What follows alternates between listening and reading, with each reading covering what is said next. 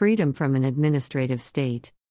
When people say they want freedom, this next story represents the reason.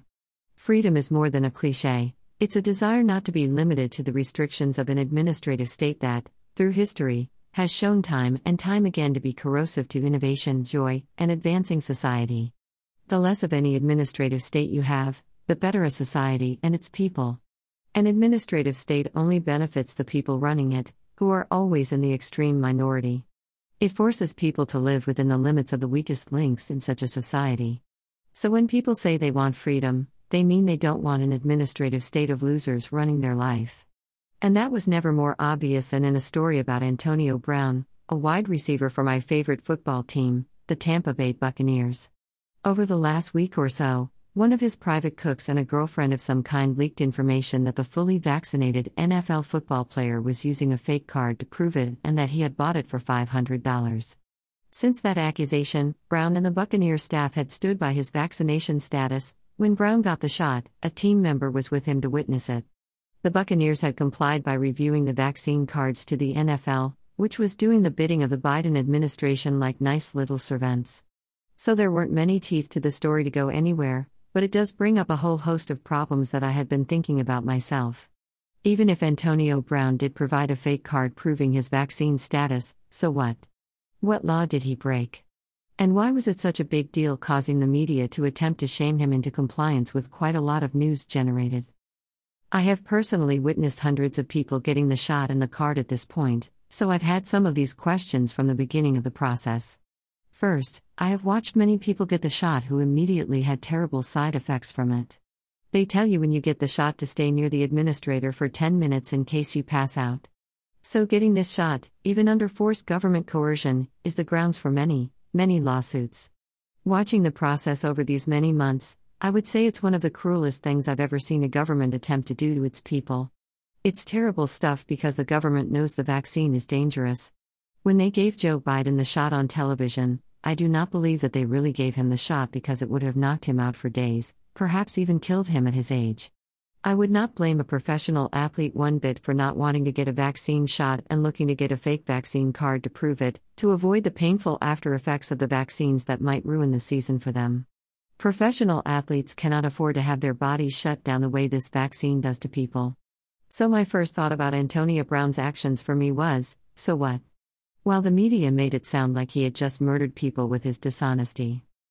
Then again, watching all those people get the shots, then have some administrator pick up a card off a tall stack of little cardboard vaccine cards and scribble some dates, and the site of the administration as the proof of the event was shaky from day one. That tiny, unextraordinary card was what the big deal was? The first thought I had was that massive amounts of counterfeit cards would be shown as proof that they received the vaccine. There was no traceability to the cards, and given the stakes, where it meant that some people wouldn't be able to have their jobs if they didn't have a card showing they had a vaccine, well, of course, they were going to cheat with a fake card filled out with some chicken scratch. The Buccaneers as an organization said precisely what I had been thinking for months when they were pressed on the matter. They reviewed Antonio Brown's card and didn't see any errors in it. What were they supposed to check? A proper signature, the correct dates. It wasn't the Buccaneers' responsibility to check the validity of the cards themselves, just that people had them. So the government, in all its administrative wisdom, issued this massive mandate with considerable cost to people in their health and livelihoods.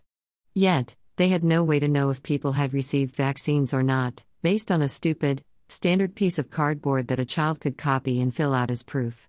Yet, that was precisely the case. I remember how hard it was to get a fake ID when I was younger, showing that people were over 21 when they were only 18 or 19. Back then, it was perfectly justified to make a fake ID because all the hot girls were looking for older guys who could take them to places 21 and over.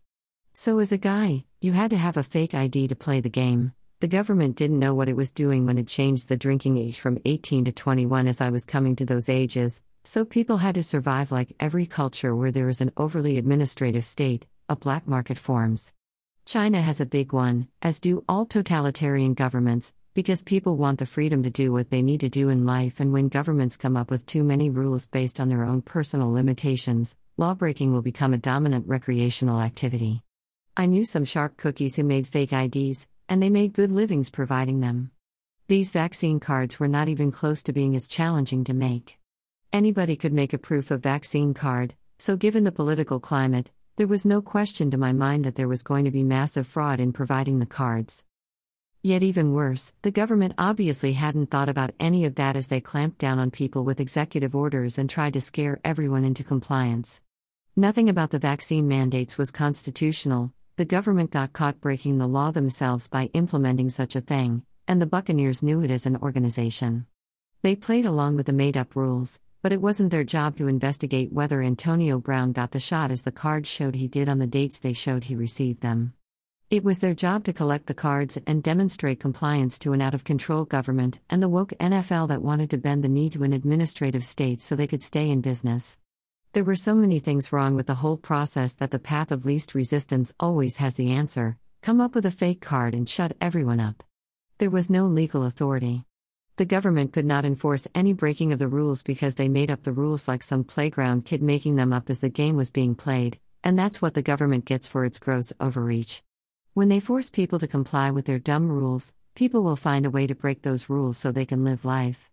And that is the kind of freedom that we all talk about in these kinds of circumstances. People want to be free of being bothered by this kind of administrative state overreach. The more rules people have to live under, the more rules they will have to break to live life, and that is the reality that the administrative state of any kind has never admitted to itself. Rich Hoffman. Click to buy the Gunfighter's Guide to Business.